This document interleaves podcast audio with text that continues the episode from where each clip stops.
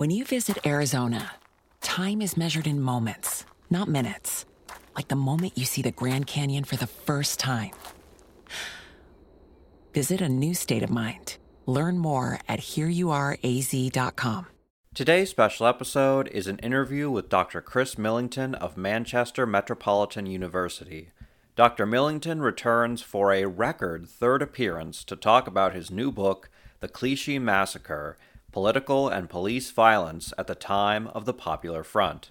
Our talk centers on the fateful night of the 16th of March, 1937, in which police killed six.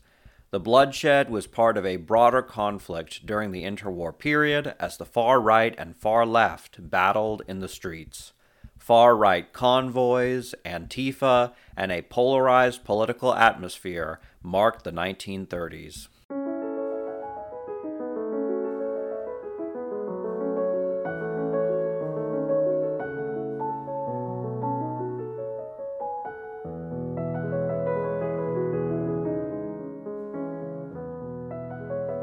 Well, today we have our reigning champion, Dr. Chris Millington, returning yet again to talk about the crazy times that were the 1930s in France.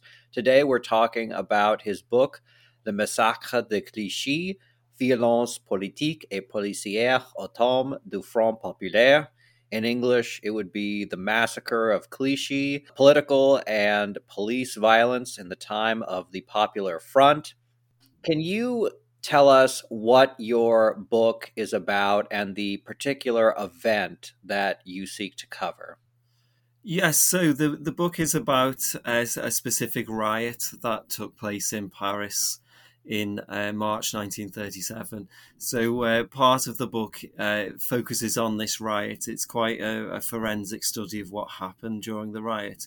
But the other part of the book sets the riot within a broader context of confrontations and political violence during the 1930s. So I wanted to examine the broader themes of confrontations and violence in the 30s and then look at how this was played out in the street uh, in, in Clichy in March 1937. If anyone needs any background on this, I would recommend listening to the other episodes that you and I have done together because you have become quite an expert on the tumultuous period of the 1930s, a period of economic and political anxiety and a time of polarization between the far right and the far left.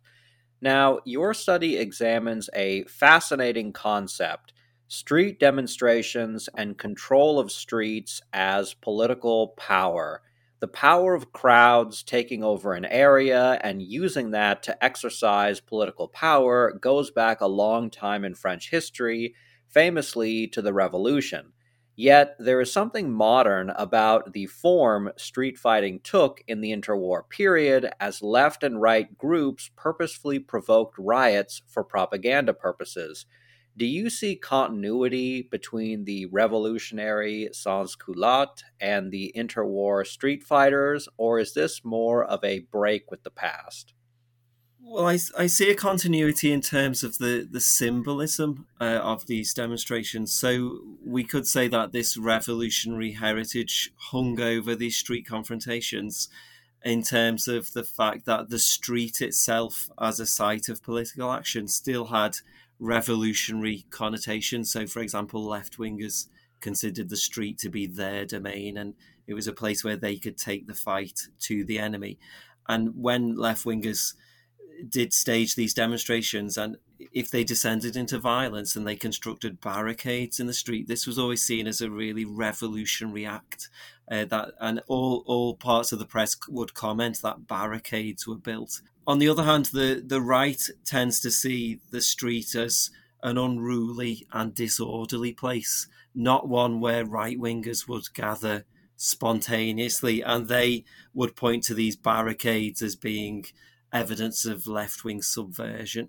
So, so there is kind of this. Uh, the people are aware of this revolutionary heritage, but then, in terms of the the form of violence and all the symbols that go with violence, it's much more contemporary. So we can look to the late 19th century.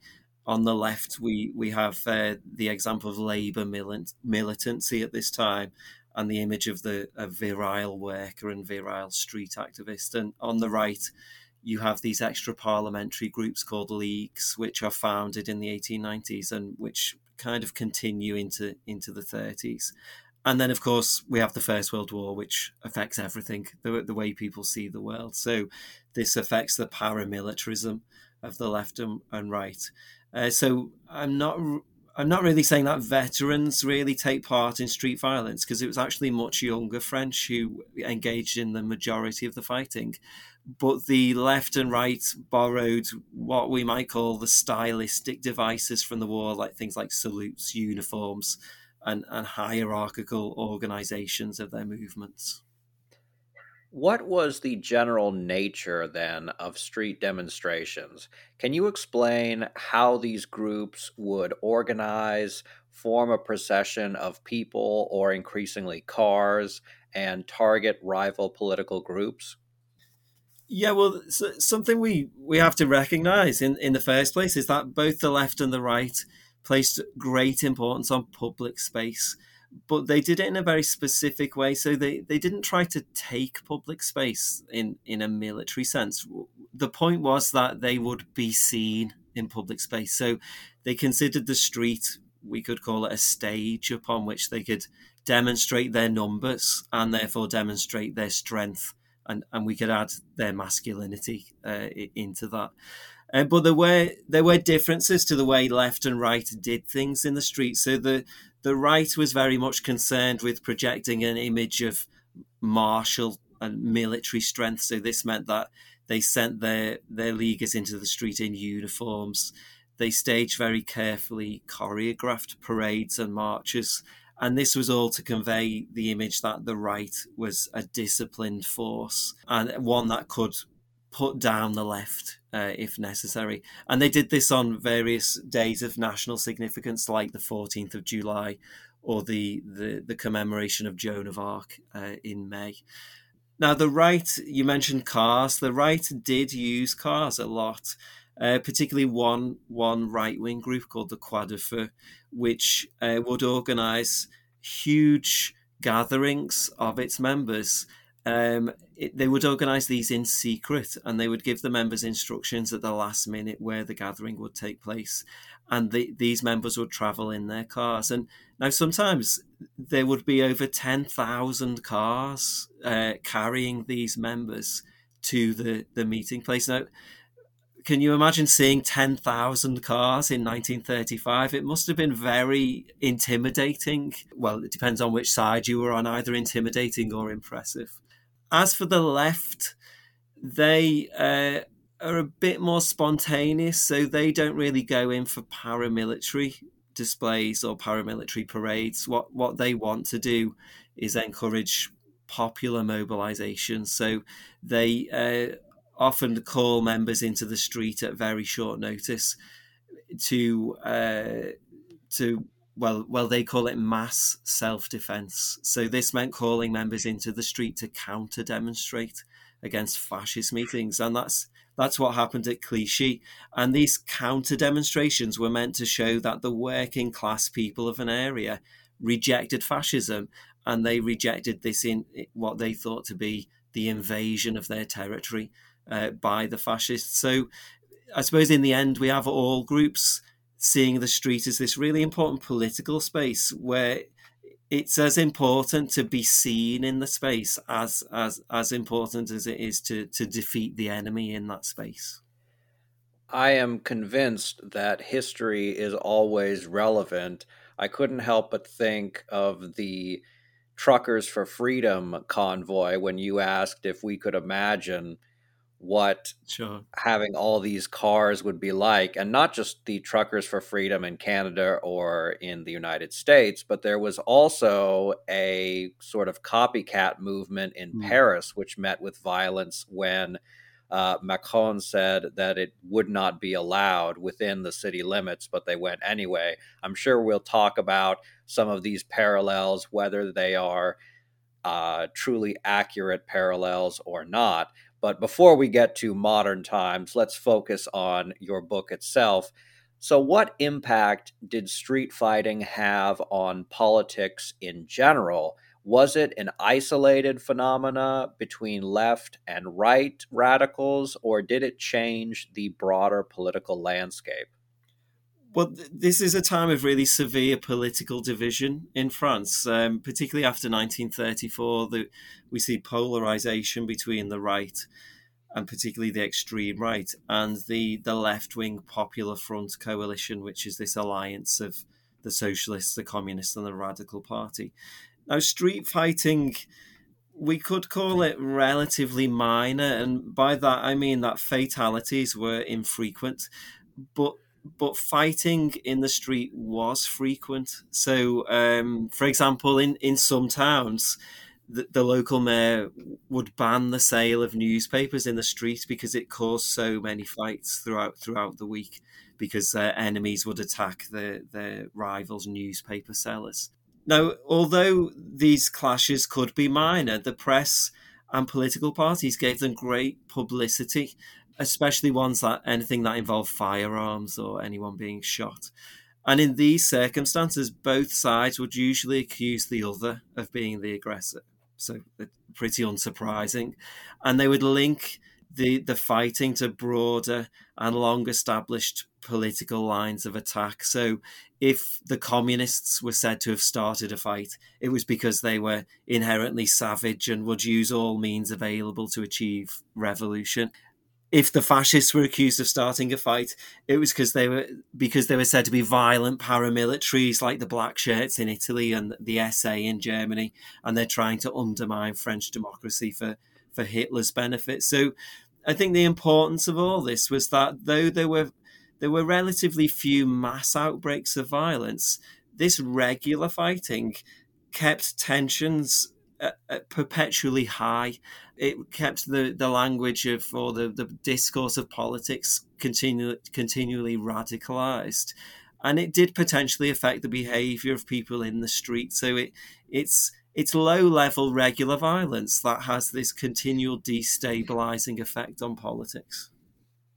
So you touched on this a bit, but your book notes that France was strikingly peaceful compared to its major neighbors, such as Italy and Germany, which had fascist takeovers, and Spain, which had a civil war.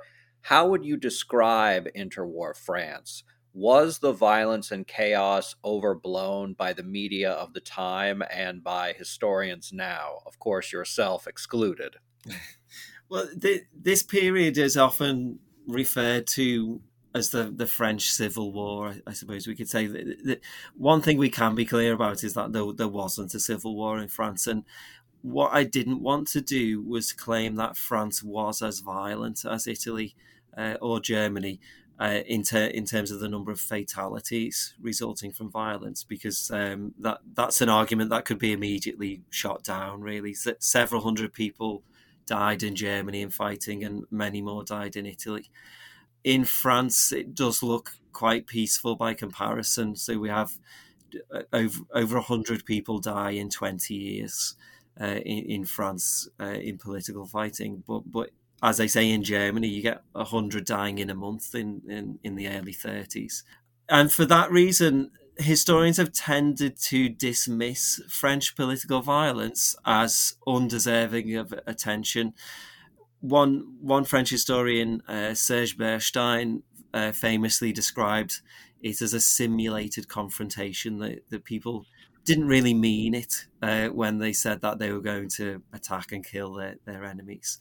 So the the point I make in my book is that we have to be very careful about comparisons because if we look at France and Britain, for example, I'm yet to find anyone who died in street fighting in British domestic politics, which then makes France look much more violent in comparison with another long established democracy uh, on on the continent.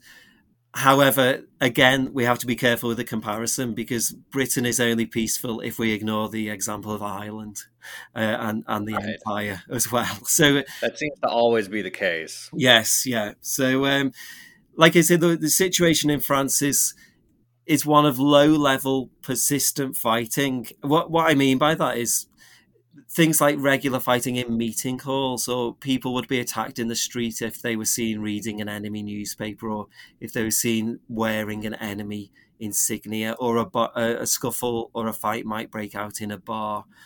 Most of the violence was spontaneous, and it didn't involve many people when, when it did break out.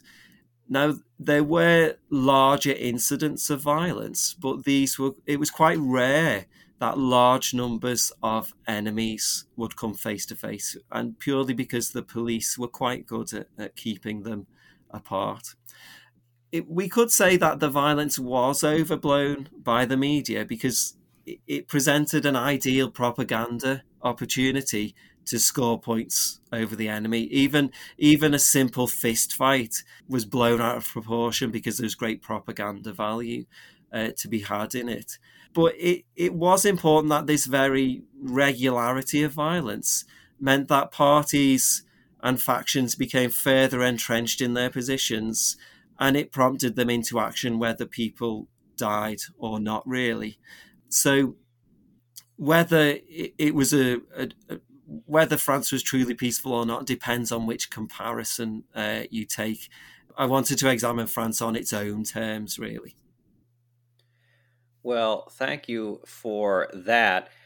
Whether or not France was truly peaceful, it did have some dramatic events, such as the right wing march on the National Assembly in 1934, which some, perhaps mistakenly, feared as a right wing coup a la the March on Rome or the failed Beer Hall Putsch.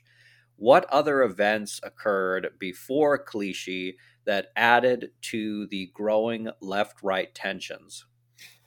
Well, Clichy is the culmination, really, of a series of violent incidents that take place over a, a number of years. So, I, and when I say a series of violent incidents, I mean ones that particularly stood out and involved the same groups. So, that involved a, a particular right wing party uh, the the Croix de Feu, which then became uh, the Parti Social Français, uh, and an anti-fascist opposition.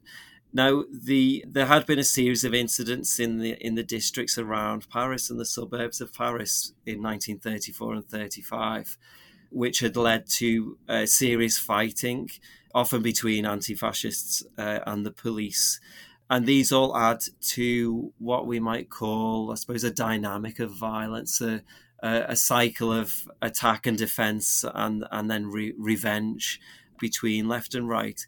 And this is really important because when people experience violent incidents and when political parties and factions reported on these incidents they didn't understand them as isolated. They understand them as just just the latest episode in this serious confrontation and, and level of tension between left and right. And they would they would often reference things that had happened many years ago by saying, "Oh, this is this is they they haven't changed. This is the way they've always done things." They would have a list of of martyrs who had been killed in street fights on the left and the right, and they would print these these pictures of them and uh, and show pictures of injured members and activists in hospital with bandages around their heads and things. So, so th- there are a number of serious incidents before Clichy, which kind of come to a head, I think, at, at Clichy. But I suppose my point is that the we we always have to look at the longer term history and why people responded in the way they did, and it was down to years of of being conditioned to to think about the opponent in a certain way through the violence that had that had broken out. So far, we've been talking about the left in general and the right, in particularly the far right in general. Although you've mentioned the Croix de Feu, can you tell us what were the exact groups which were the leaders in these street demonstrations? Yes, so so on on the left we tend to have the the Communist Party, which is the uh, I suppose the most forceful actor uh, in on the anti-fascist left. So this is a party that's founded in 1920. Um, of, of course, it aims to bring about Bolshevik revolution in France uh, violently if necessary. But in terms of actual violence, it, it does commit in the street. In the 1920s, it has a brief period of paramilitary uh, or paramilitarism. Uh, it found, founds these groups called anti fascist defense groups. They didn't last very long, in part because some members objected to the what they saw as militarism, so they, they wore uniforms, for example. But also because the 1920s is a period when the Communist Party faces severe repression from the police. So um, it's much more difficult for them to operate out in the open.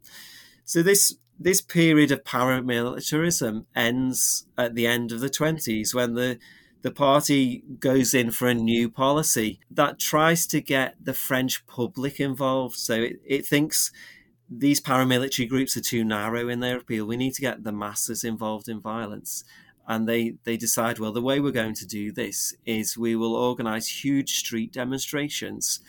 If if the police try to ban the demonstrations, they they decide that they will go ahead anyway. Because the point of these demonstrations is to fight with the police. So they want to be repressed in the street by the police because they think that this will be evidence that the, the bourgeois regime is the enemy of the people and that this will bring them new new recruits. And actually, if you read communist newspapers at this time, they're full of very bloody descriptions of violence and the the awful things that the police have done to innocent women and children uh, in the street. By the mid 30s, this policy has changed again to one of what was called uh, mass self defense, so anti fascist mass self defense. So, this is in the context of what the party sees to be the growing fascist threat in France. And, and what it really entails is a rapid organization and staging of what they claim are peaceful counter demonstrations to, to fascist meetings. And again, they, these demonstrations are meant to show that the fascists are not welcome in particular areas, particularly working class areas, but they often lead to violence uh, with the police. So, so that's kind of a, a, summary of the left. On on the right, we have this Parti Social Français, which is originally founded in the late twenties as a veterans association, and it's take, then taken over by a man called uh, Lieutenant Colonel uh, Francois de la Rocque, and he transforms it into a paramilitary league. So it's it's anti-republican. Uh, it doesn't engage in elections because La Rocque rejects that.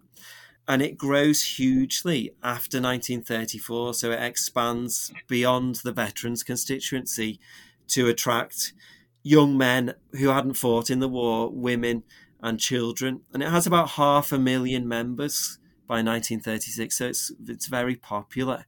It's banned in 1936 by the left wing government because this government of the Popular Front bans all violent fascist groups.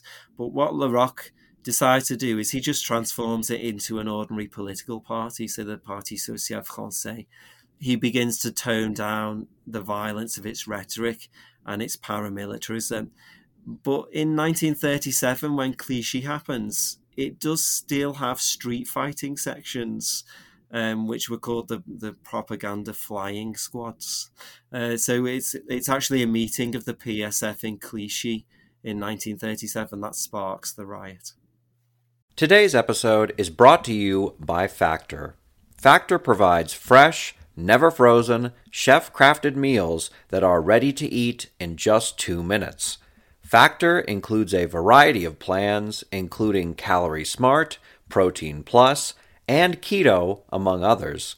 Factor is perfect for a busy routine with high quality, healthy food that fits into your daily schedule. Mouth-watering dishes like chicken and mushroom tetrazzini, cavatappi and Italian-style pork ragu, and artichoke and spinach chicken are all on this week's menu, and you don't want to miss out on those. In addition to savory meals, Factor offers snacks and wellness shots, the latter of which has become a personal favorite of mine. Go to factormeals.com slash frenchhistory50 and use the code frenchhistory50 to get 50% off Factor Meals.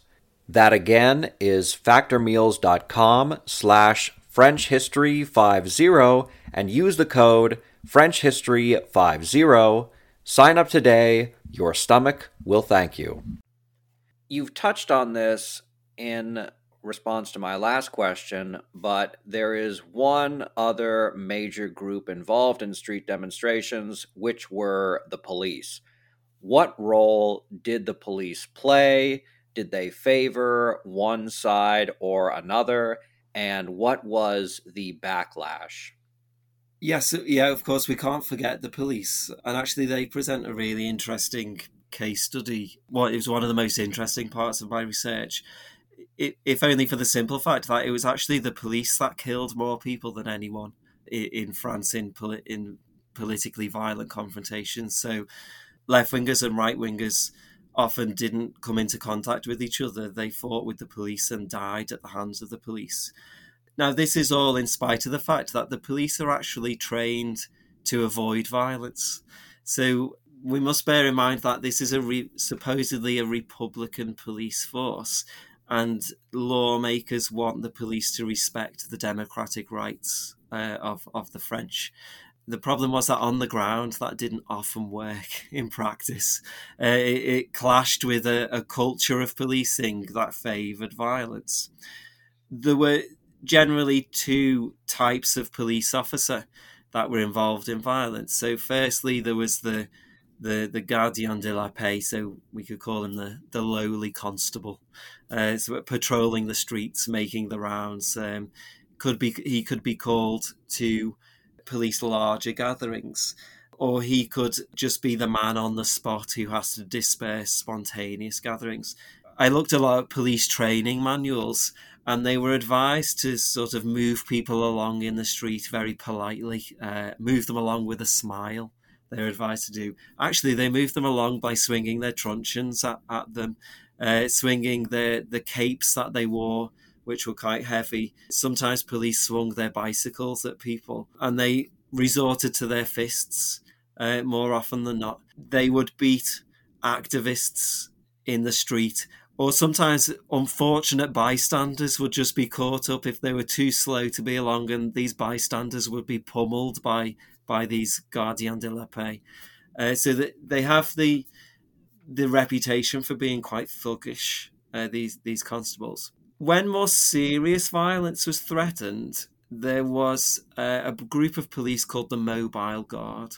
So these were specially trained riot police officers, and they were attached to the army, um, and they were called in when political groups had decided to organize large demonstrations. So they, they do things that we would be quite familiar with, like set up barricades, occupy important locations.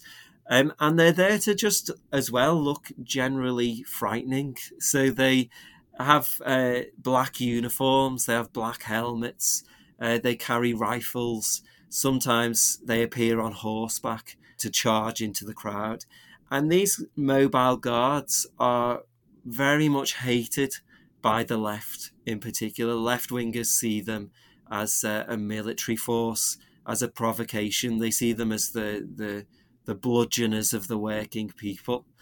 And so these two forces, or two elements of the police, the constables and the mobile guard, as I said, they do a good job of, of policing crowds and policing confrontations, but they do it with violence. But I think it's it's important to recognize too and this might not be uh, what what many people want to do is that these people these policemen were actually under a lot of stress. So they were themselves attacked uh, from all sides. They were often hit with stones or bottles or bricks or they were shot. Anything that uh, anyone in the street could lay their hands on to swing at a policeman or throw it at a policeman so one of the things I want to do with the book is show that these these policemen were uh, sometimes responding in kind to, to the treatment that they were suffering. And they didn't really favour one side over the other, I don't think. I, I never really found that the police expressed any sort of bias against the left or the right. If if I found that more anti fascists were injured fighting with police, that's largely because more anti-fascists were prepared to fight with the police or put themselves in positions where they would where they were threatening the police. So so that was the only time I ever found that there might be evidence of bias, but I didn't really see it as bias in itself. We've covered a lot of ground just getting to Clichy, but now we are pretty much there. Can you set the stage for the 16th of March, 1937? And why did so many left and right demonstrators gather in this particular neighborhood?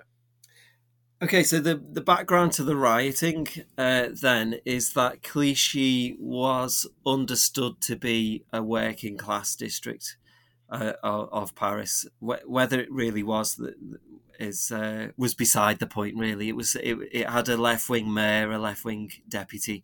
It was thought to be working class, and the the Parti Social Français, the PSF, this right wing group, decides to hold a meeting in Clichy now, this was quite. we could say it's the classic tactics of uh, Lieutenant Colonel de la Rocque because he's in the habit of holding meetings in working class areas, and left wingers see this as a deliberate provocation. It's it's their territory, they they say, and so the usual response was for the anti-fascists to call a counter demonstration. Now the what the PSF does is it, it, it responds in a way that I feel that a lot of modern right wingers do is that they say that um, they have every right to hold a meeting because we live in a democracy. We can say what we like. We can go where we like. This is a democratic freedom. Even if the PSF didn't really subscribe to democratic freedoms, they want to be able to exercise them themselves. And they argue that this meeting is just a social gathering for families and that there's nothing political about it. But that again, that is beside the point because for the anti-fascists, there's there's been a challenge laid down, and the only response is that the the, the anti-fascists have to accept this challenge. So this is typical of thinking of the time that these perceived challenges have to be confronted and fought off and it's often framed in very gendered terms. And the situation in March 1937 was doubly tense because La Rocque at that time was on trial for illegally reconstituting the Croix-de-Feu in the form of the PSF. So there's this complicated political background. And so what the left wingers in Clichy do is they call this huge counter demonstration against the meeting and from that moment on, it just all spirals out of control, really. Whether the PSF is genuinely holding a, a social gathering or not, it can't back down because if it cancels the meeting, it will lose face, it will look weak, and the communists and the anti fascists will say they've scored a victory. So even if the PSF has not actually intended to provoke the left, it, it, it refuses to cancel the meeting, and that in itself becomes provocative. And so this means that when both sides show up in Clichy on the 16th of March 1937, while violence was not inevitable, activists were ready for it if it happened. And it was this, this readiness to commit violence stemmed from, as I've explained, these immediate events before the night, but also from the much longer history of confrontation that I've explored earlier. What happened on that night? What do we know and what don't we know? Well, we we do have quite a lot of sources uh, to use uh, when studying Clichy. and in fact, the reason I wanted to write the book was because I came across a huge pile of eyewitness statements in the in the Archives de Paris from people who were present on the night. And and also actually in some of the boxes of documents I came across the bullets that had been extracted from the victims uh, as well, which was quite eye opening. But of course, these these eyewitness statements are given to to to the police. The people who are giving them are either they are left wingers, right wingers, and police officers as well. So the full range of actors were, were interviewed. Now, of course, I did have to approach them critically because there were things in them that were very obviously motivated by a desire to, I suppose, escape criminal charges. So, for example, the, the left wingers who were interviewed didn't name any of their comrades who they had shown up with on the night, so they were very vague about who they'd been with. Right wingers claim to be completely innocent victims of communist aggression. And meanwhile, the when you look at the police eyewitness statements, it's very strange because it, if you believe what is in those documents, no policeman fired his weapon, which is very strange given that a handful of people were actually killed by police bullets, but no one actually shot shot one. um, so one of what, life's great mysteries. Yes, yeah, it's very very strange. Yes, um, and uh, so I think what actually happened on the night shows how violence was was in actual fact not inevitable. So when viol- whether violence broke out or not depended on a lot of different factors that happened in the heat of the moment. Of course, this is made e- it's easier for violence to break out if everything's on a knife edge, like like they were. But what we have at Clichy is that a large crowd of anti-fascist demonstrators begin to gather on the town square uh, in the early evening, not far from where the PSF PSFs were meeting in, in a local cinema. Now the the police had failed to occupy that square, and this, I would argue, is their first mistake, because it means that the demonstrators can argue that it uh, can occupy that square, and it also means that the demonstrators push towards the cinema along a very narrow street and uh, if you look at pictures from the night, you can see sort of thousands of demonstrators rammed up against police lines, and the police are trying to hold them back. And it must have been genuinely suffocating to, to be there. On the on the front row of the the demonstrators, the, there are punches exchanged, and the police respond by charging and beating back demonstrators, and they use the the butts of their rifles to uh, to to force them back. And in actual fact, the police were ordered by their commanders to throw back at the demonstrators anything that was thrown at them. So that includes like rocks and uh, cobblestones and bottles. Now this lasted for some time until the police call for reinforcements midway through the evening, and this leads to what I would say is their second error. So the, the reinforcements arrived in open side advance from neighbouring districts. So that meant the, the policemen inside them were vulnerable to attack. But also, the drivers of these vans didn't know where they were going to. So, some of them didn't know the best way to get to Clichy. When these police vans arrived at Clichy, they ended up causing a traffic jam on the road to Clichy because they couldn't get through the crowd. And uh, the van drivers, in some instances, decide that all they can do is drive into the demonstrators, so drive drive over them, I, I suppose. And what that means is that when the police reinforcements arrive on the square in Clichy, they're battered, they're bruised, they're fearful for their lives, they're not in communication with their commanders, and so they just start firing indiscriminately on the demonstrators, and, and several people die as a result. What was the immediate aftermath of the violence? The, there was an inquiry into the the uh, the deaths. So there were five civilian deaths on the night, um, and and one policeman uh, was killed. Part of the inquiry focuses on the role of so-called uh, agents provocateurs, so people who may have incited the crowd to violence.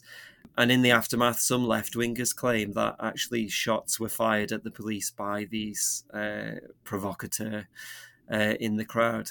There's a small amount of evidence that police find that these provocateurs were present, but it's not really an explanation that I like, really, because I think the violence can be much better explained if we look at the mistakes that the police made on the night and in the end, it wasn't the first time anti fascists and police had fought, so you didn't really need anyone to provoke violence. It, it could come about perfectly naturally on its own. Now, the, the investigation also seeks to establish whether or not the dead, the dead of the riot, for, well, for want of a better way of putting it, could be blamed for their own deaths. So the the investor, the leading investigator, uh, the the magistrate, asks his uh, his doctors to examine the hands of the dead victims to determine if there was any traces of, of iron or, or dirt or, or on them which would show they'd picked up projectiles and thrown them at police, or was there any evidence that they had held a handgun? Uh, as well. So was that was there an imprint on their hand of a handgun? Because he wanted to be able to argue that the police had fired in self-defense against these attackers. Now, conveniently, he ignores the fact that most of these civilian dead were shot in the back, so they were shot while they were running away uh, from the police. Now, in the in the longer term, the violence becomes simply another episode in this long spiral of confrontation during the 30s. So all sides respond in what we might call the usual way. Either it was a communist act of aggression or it's a fascist act of aggression. But it does cause some problems for the ruling Popular Front government because the Communist Party, which supports the government, denounces the fact that a left wing administration has overseen a massacre of workers and it calls for a purge of the police. So it, it causes problems within well within the corridors of power at a time when the Popular Front is struggling to hold itself together. You mentioned how the violence at Clichy is a forgotten episode in French history. Why is that? And what events would you say overshadow it? Yeah, if I was if I was to be perfectly honest, uh, I think we all as historians claim to be researching forgotten episodes uh, in the past or, or, things that have been overlooked. I, I, I do think that the Clichy riot is overlooked because political violence in, in interwar France has been overlooked in general. So I mentioned his French historian Serge Berstein uh, earlier, who he back in the 1980s he wrote a, a, very famous article in which he argued that this confrontation was simulated.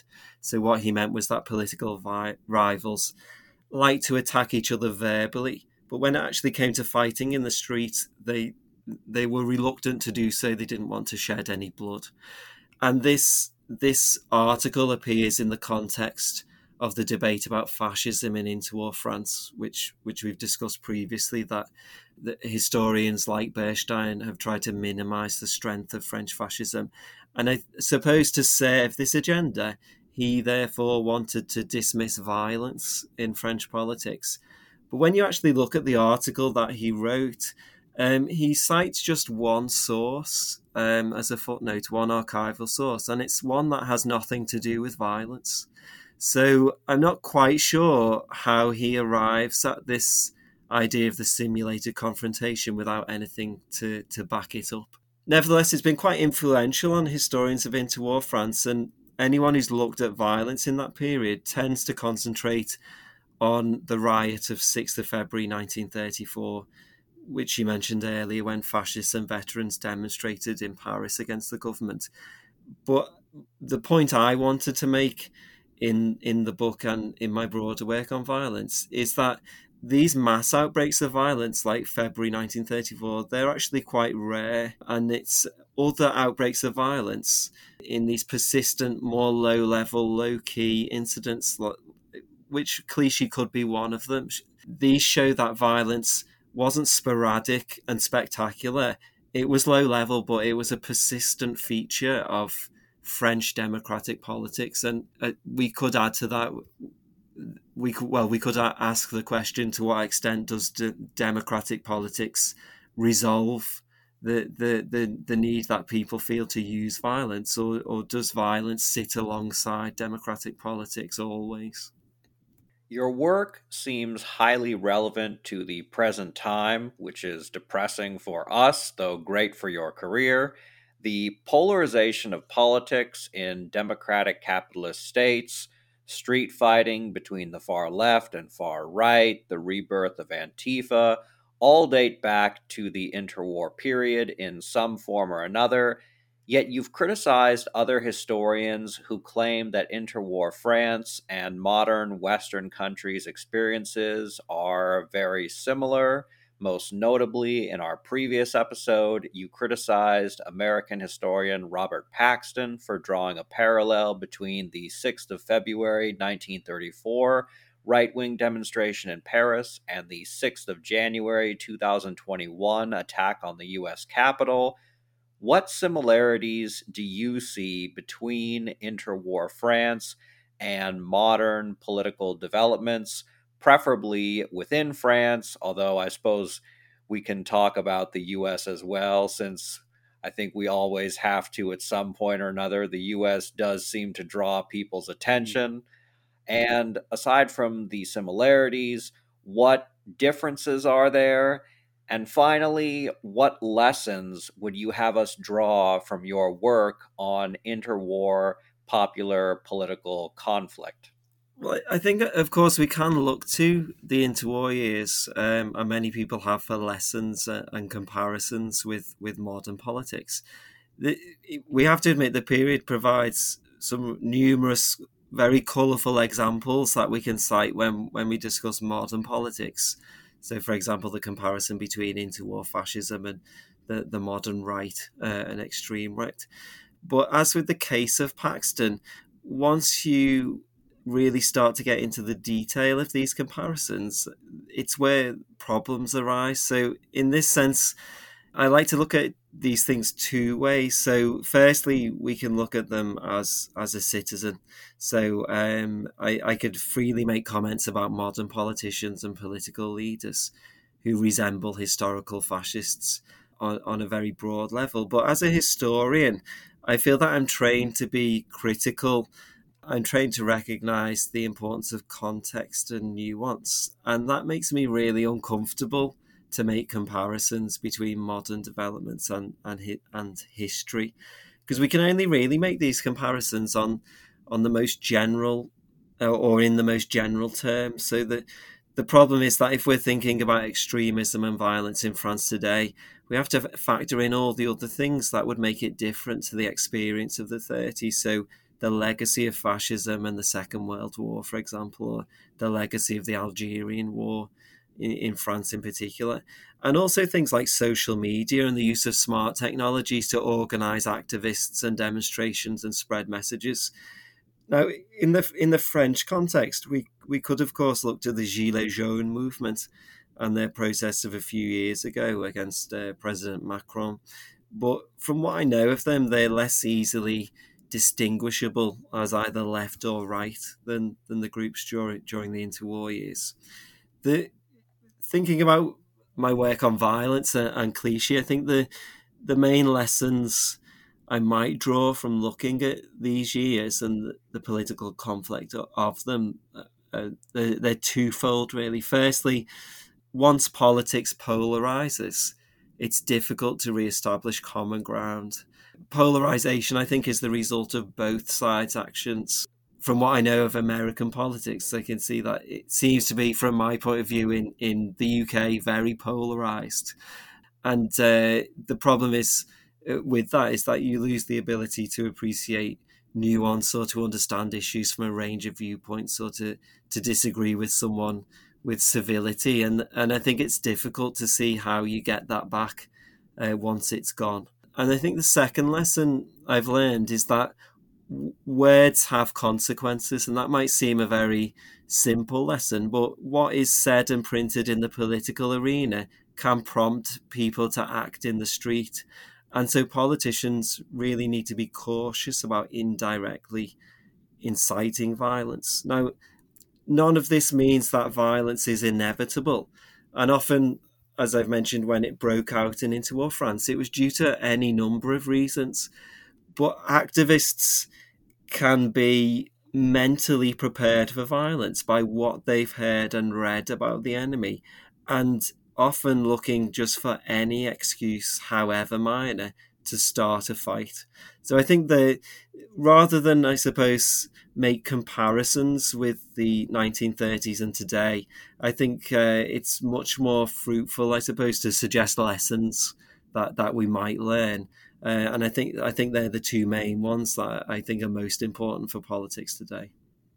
Well, I should hope that we would learn the lessons of history, though unfortunately I am not holding my breath. Thank you again for coming on the show. I am sure that the next time there is some sort of extreme violence between right and left, we will have you back to bring up another obscure, overlooked episode from the 1930s, which was more or less perfectly in line with what's happening today. The book is Le Massacre de Clichy, Violence politique et policière au temps du Front Populaire. It is currently in French, but when we do get an English translation, I will be sure to link it. Uh, in the meantime, everyone just work on your Duolingo so you can read it in its original form as it was meant to be read. Thank you again very much, Dr. Chris Millington, for joining us. Thank you very much.